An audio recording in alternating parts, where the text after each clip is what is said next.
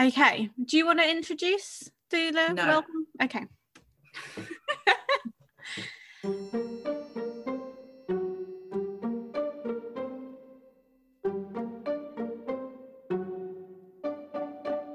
Weird Norfolk is a magical collection of the unusual and inexplicable in the county. From folklore to ghosts, witchcraft to natural wonders, magic to enchanted places, we tell the kind of stories you share on dark nights round a campfire. I'm Stacia Briggs and I write Weird Norfolk. And I'm Siofra Connor and I curate Weird Norfolk.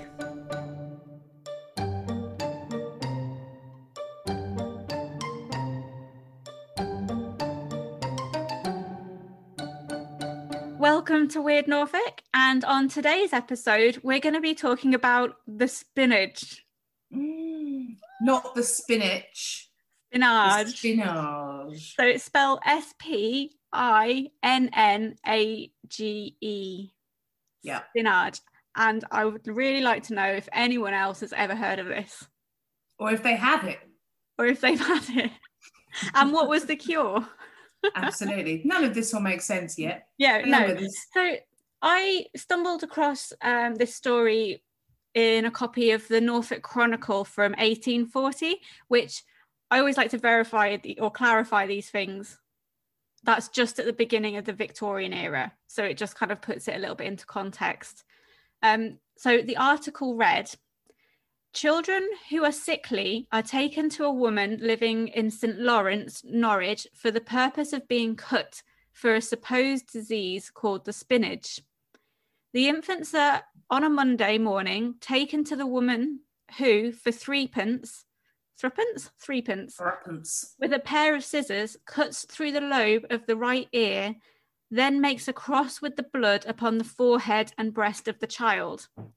On the following Monday, the same barbarous, barbarous, and suspicious, barbarous, Barba- barbarious, Barbarian. barbarian, and superstitious Barbarous. ceremony is performed upon the left ear. And on the succeeding Monday, the right ear is again condemned to undergo the same ceremony. And in some cases, cases, it is deemed necessary to perform the ridiculous operation nine times. I mean, how could we not Yeah. do a story about this? It's amazing. It is amazing. But that Mm. is literally the only thing I could find. Yeah. Yeah. So I googled spinach, spinach, Spinach. and it kept asking me, "Are you searching for spinach?" I was like, "No, I'm not searching for spinach. I'm searching If for we were spinach." that, I've got some in my fridge. It'd be very Yeah. quick.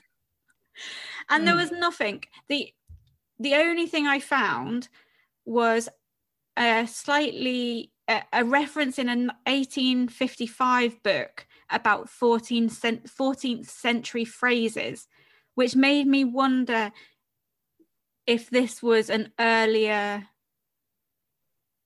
kind of story that had been passed down so maybe it wasn't actually victorian it was actually medieval because Mm. if uh, but the it thing sounds medieval. it sounds medieval and this book is a collection it was um 14th century phrases uh, a dictionary of archaic and provincial words obsolete phrases proverbs and ancient customs from the 14th century so that was written in 1855 so it had, it had taken the 1840 piece from the norfolk chronicle and used it exactly but in a docu in a book about 14th Which- century language I mean, we are rooting and ferreting about in these chronicles and uh, all the time, aren't we? And, Mm. and it does seem that that is something that is quite regular. That they will present a story, and they're not particularly keen on on where it's come from or No. it's the story, not the not where it's from. or when Um, it's from.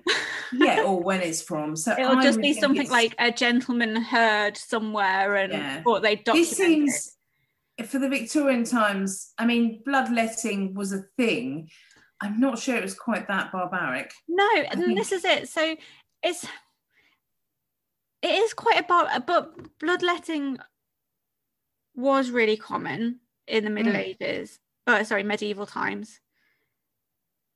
But it this sounds really gory, doesn't it? To actually I think I don't know how you let blood. Is that what you Well, do it- speeches? It sounds like the kind of thing the young people have done now, doesn't it? You Yeah. know, some kind of scarification or something. Yeah. Um, but yeah, it's a it's a very kind of over the top method would have of been- bloodletting. There would have been quite a lot of blood, I think. Yeah. They would have let quite a lot, especially if they and um, the infection must have been off the scale. If they were doing this every Monday for nine weeks, Yeah, because it would never really no- get a chance to heal, would it? no, I mean, having had our ears and noses pierced, I mean that takes forever. Yeah. You know, I mean, I'm not sure my nose healed for about three years. So I don't know. Mine healed Um, up really quickly because you know when it falls out and then you can't get it back in. oh, it's, that's grim, isn't it? When you have Yeah. to force it back in. I've told you my story about having my nose pierced, haven't I? I don't know. I had my, I had my nose pierced in Leeds when I was 18, um, and I went to some basement and had it done by some kind of absolute nut job who did it with a, a kind of hammer and a nail or whatever. Anyway, but I was so pleased because it was really unusual then to have your nose pierced. So I thought I was the absolute kind of most alternative person in the world. So I stagger out of the basement having had my nose pierced with a and hammer. then and then suddenly feel really faint. It kind of comes over me. So I sit down um, on the pavement outside Marks and Spencers, and at that point I was very into wearing kind of dead men's clothes, and and so somebody threw some money at me, which I kept. And bought a sandwich from Marks and Spencers. So there we go. If you ever fancy a free sandwich, just sit down. Yeah. That's my tip. For the I had my nose pierced in the Arndale Centre in Luton when I went to Oh. visit my cousin, and there was a market store there, but they did it with an ear piercing one, which I'm pretty sure you're not meant to do. Like go for your brain or something. Oh, Oh yeah, so that was, yeah, it's quite traumatic, isn't it? That's It our own bloodletting story. yeah. That's the Um, closest I've Whilst we are talking, can I just because I've got facts, um, although they're kind of barely, you know, I'm shoehorning them in. So the wise woman who was visited here was in the parish of St Lawrence, Mhm. um, which is kind of near St Benedict's, isn't it? Yeah, And it's on. of It's it is. An- Anchor Keys, is it? Yeah, it, the church is Um, still there, isn't it? St Lawrence Well, I'm glad you asked about Oh. the church, for it is the church where I have facts. Um, I think St Lawrence's is one of my favourite churches in Norwich. Really difficult to get inside. I think it's owned by the Historic Church uh, Trust now. Um, it's got some amazing. If you can get inside, it's great. It's got a vault inside there, and it's got this these kind of crazy pictures of Victorian angels in there with kind of children's faces that are quite creepy. Um, but my favourite thing, two things, is that the bells that were in the chapel in the field that used to be where the assembly house is now Mhm. are in that tower. Oh, that tower was used as a water tank in 1584. It's got the oldest clock in Norfolk in its tower. And the west door, uh, which is down one of those kind of really steep Mm. passageways that lead from St. Benedict's to Yeah. the road below. The west door has got these kind of spandrels, which in itself is a great word, in the corners, and they are of St. Edmund being arrowed to death and St. Lawrence being grilled to death. Um, St. Lawrence was, was a martyr okay. and he was said to have been grilled on hot coals. And um, classically, after suffering pain for a long time, he said, I'm well done on this side, turn me over. Uh, which is why he's the patron saint of cooks, chefs, and comedians. Oh, that's really So I because we about a saint in our last episode, but he just died of old age.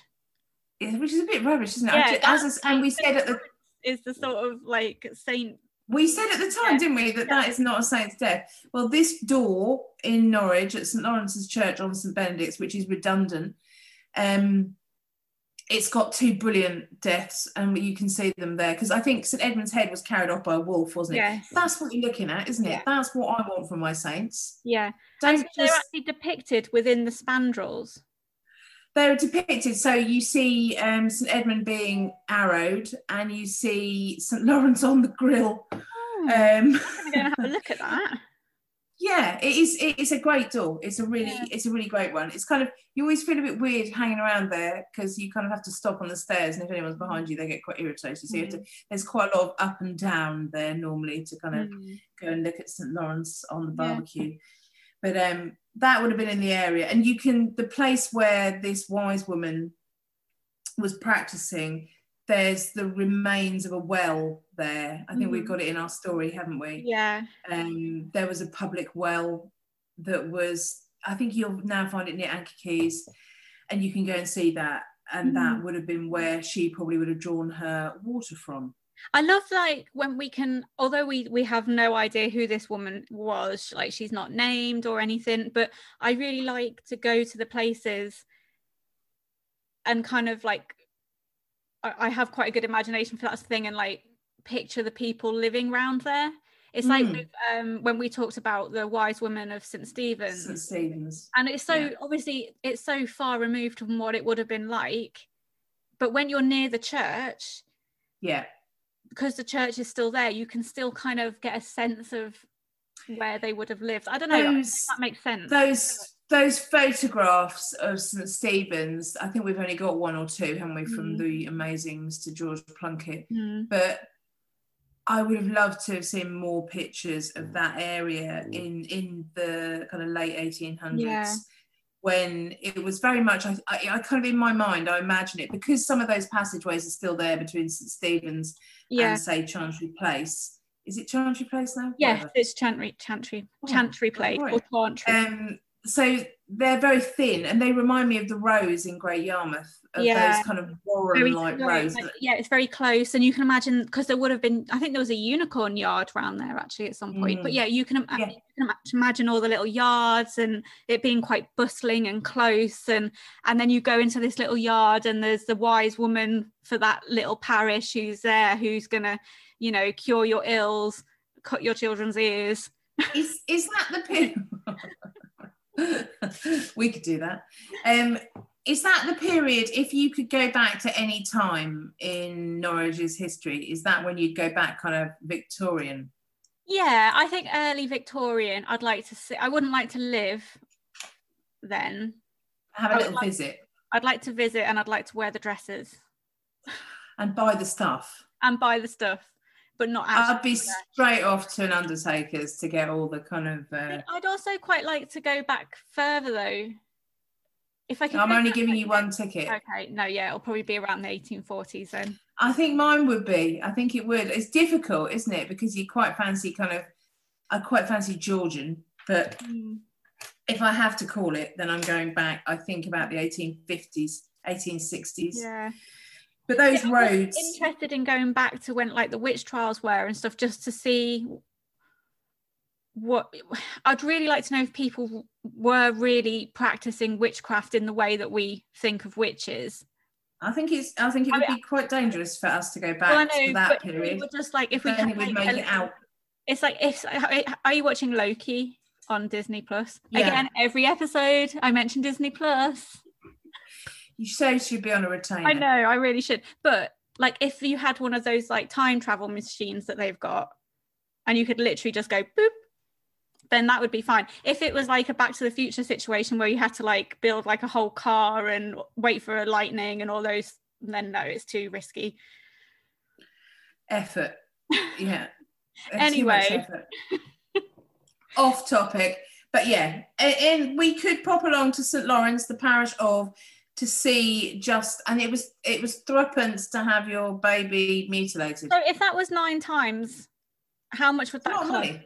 That is quite a lot of money. Let's not be. Don't bring maths into this. Quite a lot of What's money. three times nine? Twenty-seven. So Is it? Yes.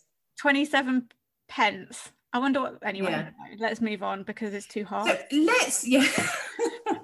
Let's think for a bit about what this disease could be because I have theories. yeah. So, So, I think, I think, I think it's spinning. I think it's vertigo.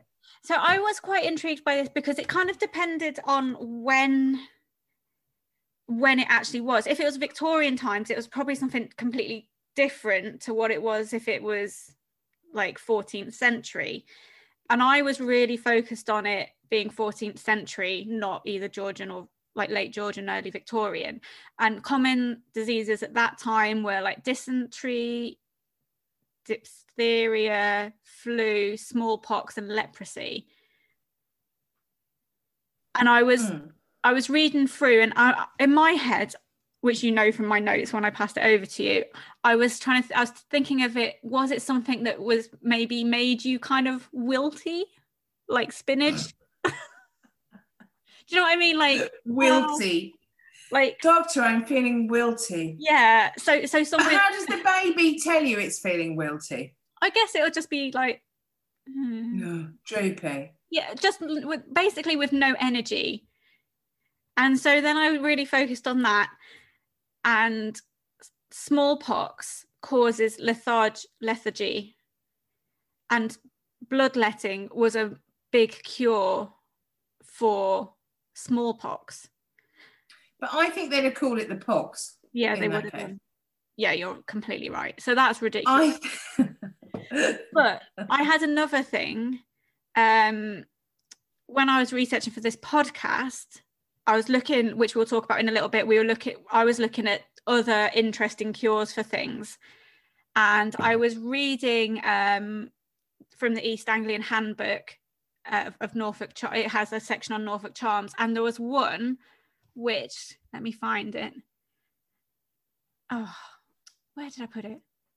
Which I thought was really interesting and something that we kind of still do today. So I came across this as a cure for sore eyes, piercing the lobes of the ear and wearing earrings was a popular remedy. So, and I, I used to have migraines and really bad headaches, and, and it did feel kind of spinny sometimes, like my because my eyes were yes. fuzzy, like and yeah. twitchy and fuzzy. Yeah. And I had them when I was a child. I don't get them anymore.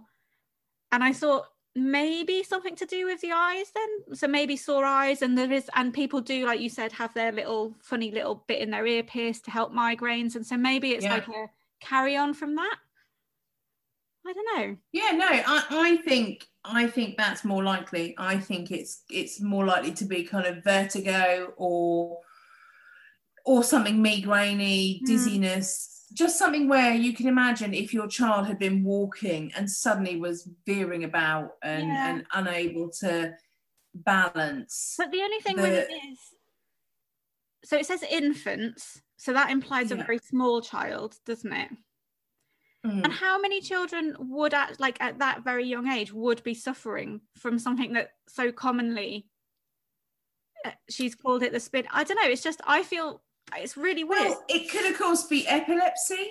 It could be. it could in... be autism. It could be, you know, the kind of the behaviour of a hetero, you know, heteronormal and and not the difference between, which would have just been not accepted. There was no, you know, you. Th- I just think back to when I was at school and people who would now be given a spectrum diagnosis were put in, you know, inverted commas, remedial classes. Yeah. You know, it, it's we've thankfully moved on from that, but certainly medieval times, um, even Victor, you know, Victorian mm. times. Mm. That I'm thinking about that kind of behaviour where you some where where typically you see that children walk on their tiptoes, that they that they tick, that mm. they have behaviour that would not be then Mm. easily explained. So she would, do and you, would, think would have put them all be, under. It could be cured. Do you think she would have put them all under the same like umbrella term of the spinnage? So actually, they they might not have all been suffering from the same thing.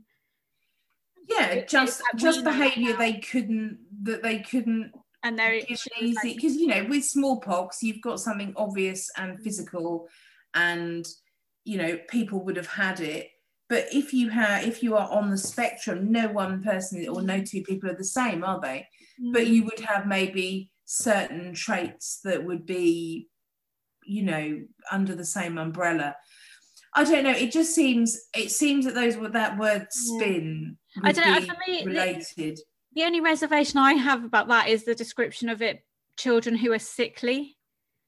Yeah, true, true. Which brings me back to headache. I mean, again, a headache. You know, if you think about it now, a child who say had a brain tumor or had some kind of neurological problem, Mm. that would be picked up quite quickly because we are trained now to look for signs of cancer, to look for signs of disease. You know, we, we are assaulted with this stuff all the time where we're kind of the first sign of anything, particularly with children. Mm. You would be at the doctor in a trice. Mm. Then no one would have known if you had a brain tumor. No one would have had known if you had a neurological issue. Yeah, so if, if you were just showing signs of some kind of head pain, whether it's in your Mm. eyes or you're getting headaches or you're like with vertigo, like your kind of balance is off. yeah, or, like or a head injury, which I would imagine was far more prevalent, you know, because you've got a system where children are pretty much, you know, once you've actually stopped being breastfed, you're pretty much on your own, aren't you? I mean, Mhm. yes, I'm not saying parents didn't love their children, but they were busy. They, particularly working class mothers, they didn't have baby monitors, they didn't have support Mm. systems like we do now. I would imagine the the instance of head injuries was massive, and- Yeah. and, concussion, and Yeah, you can all of that imagine like you child being sickly from a concussion of some sort, couldn't you? yeah, yeah. Is, I, I can't like- get away from the work from the the etymology of it, the spin in Hmm. spinach. Not the wiltiness of spinach.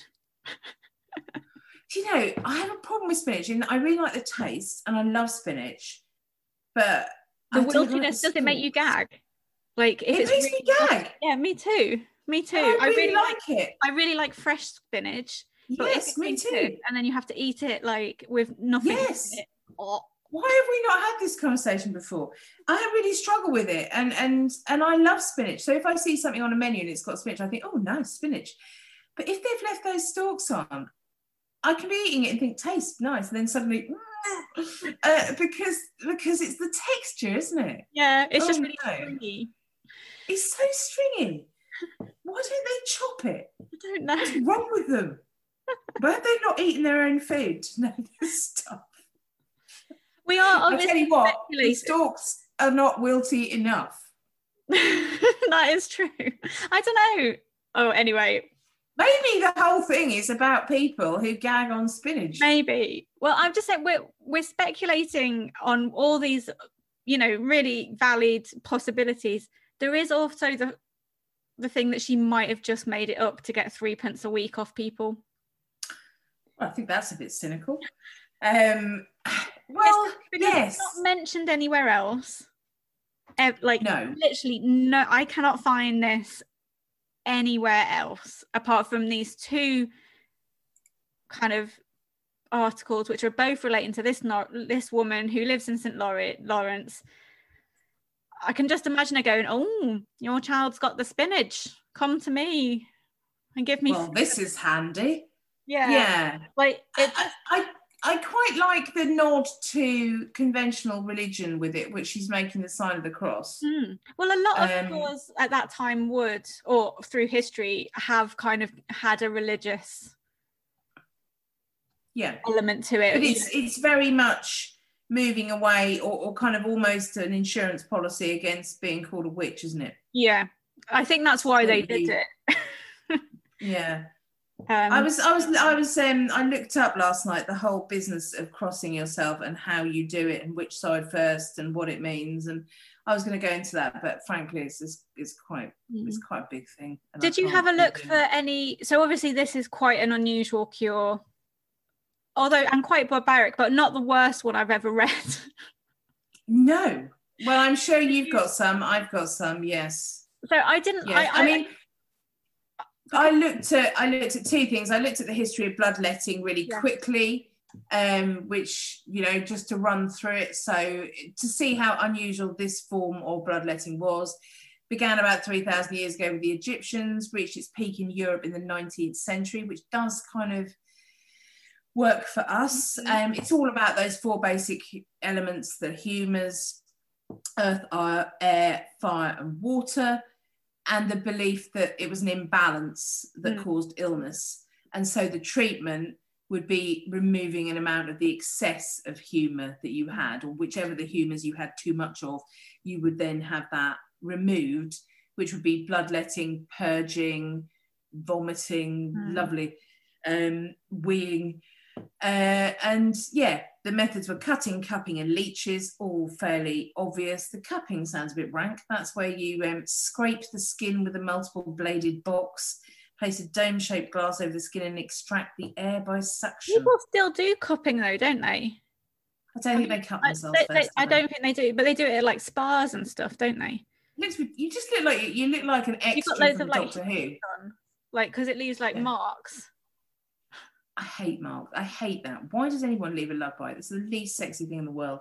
I know that's not what they do when they cup you, but you know what I mean. Um, Charles II was treated with bloodletting, and that made me lol slightly. So he suffered a seizure. Um, his physicians let 16 ounces of blood from the left arm, eight from the right.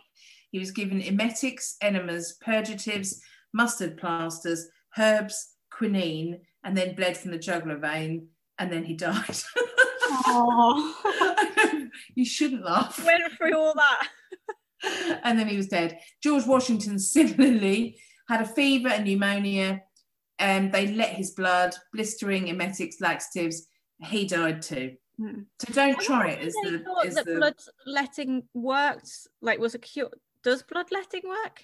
It's still used for three illnesses, again with really long scientific names that none of us would really know about, but it is still used. It's basically used if you have a blood condition that means you have too much red platelets or something. I don't know.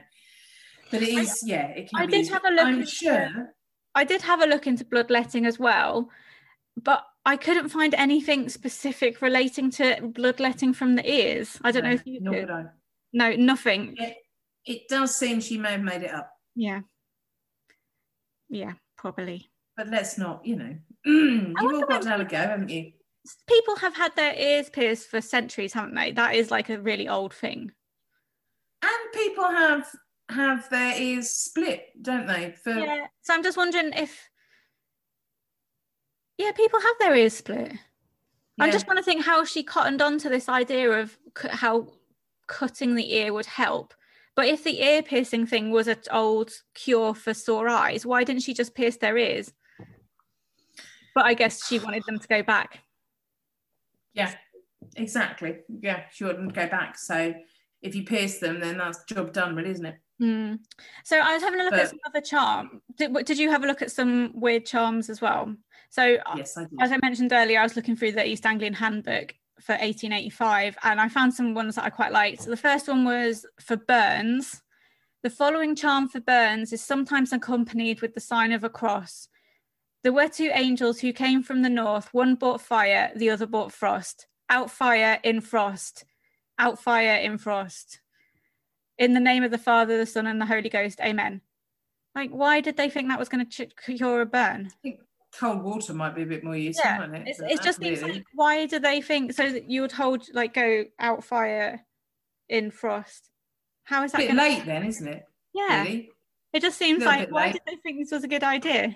Anyway, Well, I suppose the, the thought behind it is make it cold quickly, but just make it cold quickly. yeah, you don't have the yeah. jump in a river, maybe. yeah. That'd be my okay. Maybe we should do one each. So my next, my one, I've got. Um, this is the Vicary method, named after English doctor Thomas Vicary. A healthy chicken was taken, its back and rear plucked clean. This bare part of the live chicken was applied to swollen nodes of the sick person and the chicken strapped in place. When the chicken showed signs of illness, it was thought to be drawing disease from the person.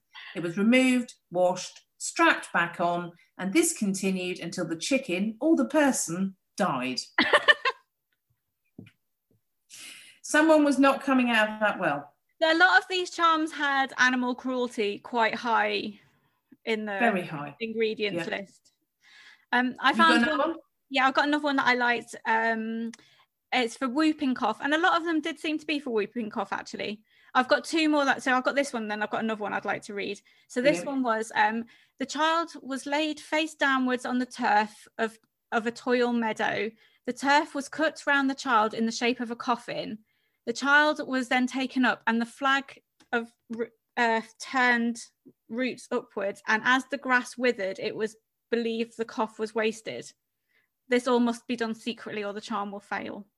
It's like what? Quite was- difficult to do that secretly. And also, like putting a coffin shape around a child. and also, like how you explain that the next day. It's not like a mole, is it? It's like, did you see that coffin-shaped hole in the ground? Oh yeah. No, I don't know anything about that. It's just No. really weird. Um, Um, I've got uh, toothache. Put a mouse in your throat. Gout. Stand on an electric eel. um, my other one that I really liked was for so I don't know how you say it. Aig, arg, age, age, ague, which is just because people probably do know, but I wasn't sure. It's um a fever or a shivering fit. So apparently, fright. was You're a shivering fit. um, oh, we haven't done that for ages. Uh, so fright was also was meant to cure the ague, arg, whatever. One example, and this is in Norfolk. One example Oh, is a woman was suffering with incu- incurable arg, ague. ague. Tomato. Anyway, she was suffering. So her husband told her that their pig was dead. The horror at this dreadful news overcame all of her feelings. She forgot all about her ache and hurried to the scene of the catastrophe, where she found, to her great relief, that the pig was alive and well. And she never Hurrah! thought it again. I think that one would also work for hiccups. Yeah, I love Your the, pig's dead. the horror.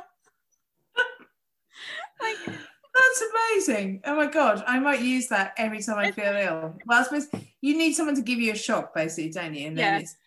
I just you love know, that, that, um, was so horrifying. It wasn't like he jumped out at her and made her jump, you know, or like it is brilliant. It was like, oh, the pig's dead. oh, I feel better now. It's not. Gosh. Um, yeah, I, what else did I find? I found that in a 1665 plague outbreak, one to bear in mind at the moment, in London, children were told to smoke cigarettes, which at the time were thought to be disinfectants, and tobacco smoke enemas, which is apparently the source of the phrase blowing smoke, were developed as an 18th century version of CPR uh, by members of the Institution for Affording Immediate Relief to Persons Apparently Dead from Drowning, which is a group I feel we should definitely join, um, who would drag victims out of rivers, strip them, and use an enema to blow smoke into the person manually or with bellows. so at least if you died, you kind of died after a last cigarette. Can you imagine if you drowned, if you were drowning and they pull you out and then literally put smoke in your lungs? That's amazing, isn't it? Well done, the Victorians. Brilliant. It's just, um, it's just. I know we can laugh about it now. Like, how did? Why did they think that would work? Well, I suppose Must have been I suppose reasoning behind why it. they said that smoking would deter the plague, maybe, um, but not. re- I mean, it would give you lung cancer. Yeah, because I suppose like people like had like a thoughts like strong smells would get rid of the plague, wouldn't they? Yeah. Because the plague box um, doctors would have like strong smelling herbs in their masks and stuff. Mm. So I guess maybe the strong smell had some kind of association with that. Maybe. I did read that Um, people would make s- spider pills to cure the ague. Arg. I get. Would What was, was the spider pill basically just a spider? It was just a spider, but covered in dough, and then they'd swallow it. right. Okay. Well, that sounds delicious. I've got something delicious to counter that with. Um, in the early 1600s, a German physician suggested a cure for a range of conditions and for basically just making you feel better, full stop, was to make a kind of jerky out of the corpses of 24 year old redheads chopping up their bodies, mashing the bits in wine, myrrh, and aloe before dry curing them. Not great for 24 year old redheads, but you know. That's like so Can't have it all, can you? specific. Again, it's like so Really specific. specific. How did You that kind of go, wonder if he'd murdered a 24 year old redhead, don't you? Yeah, he was like, No, I, I, did doing this for the greater good. She like, wanted this. that, did they she specify male or female? Or can it be any 24 year old redhead? Uh, yeah, no, it could be anyone. Mm, You know, it's so that does make it a bit easier, doesn't it? A little bit easier. it does. It widens the field, doesn't it? It's just so weird. Uh, they- like something must have happened to m- make people think that these cures worked.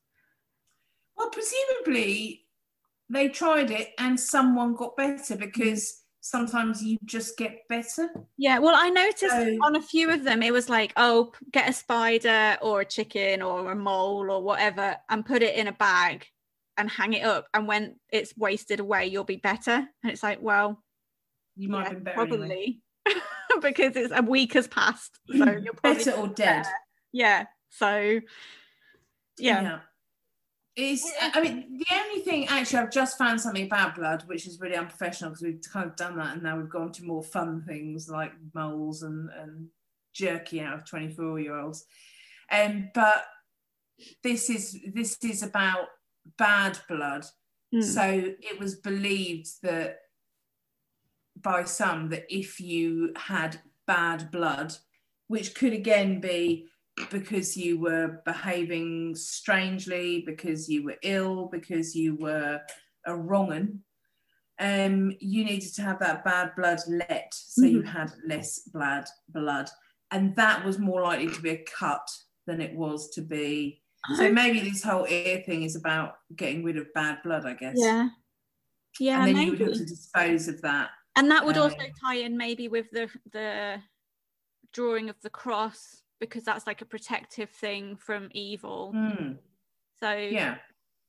hmm. So I mean, there- there's this is one of those stories that I don't think we're ever going to get to the bottom of. unless we get a time machine and we can go and find Mrs. Spinnage. yeah, Mrs. and just see what else she can cure by Yeah. giving us giving us a. It's just quite. It's quite kind of you know. Could she not have chosen somewhere a little bit less obvious? Hmm. You know, I don't know. I quite like your- the ones where we'll just never know because it gives us loads of room to completely make it up. yeah, and it could it could literally be anything.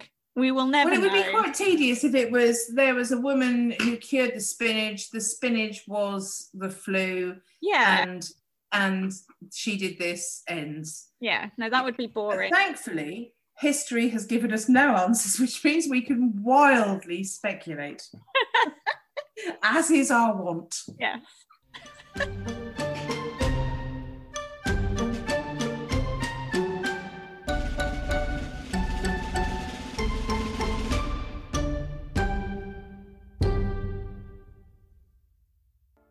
From true crime to football, Brexit to folklore. For more great podcasts from Archant, head to audioboom.com slash channel slash Archant.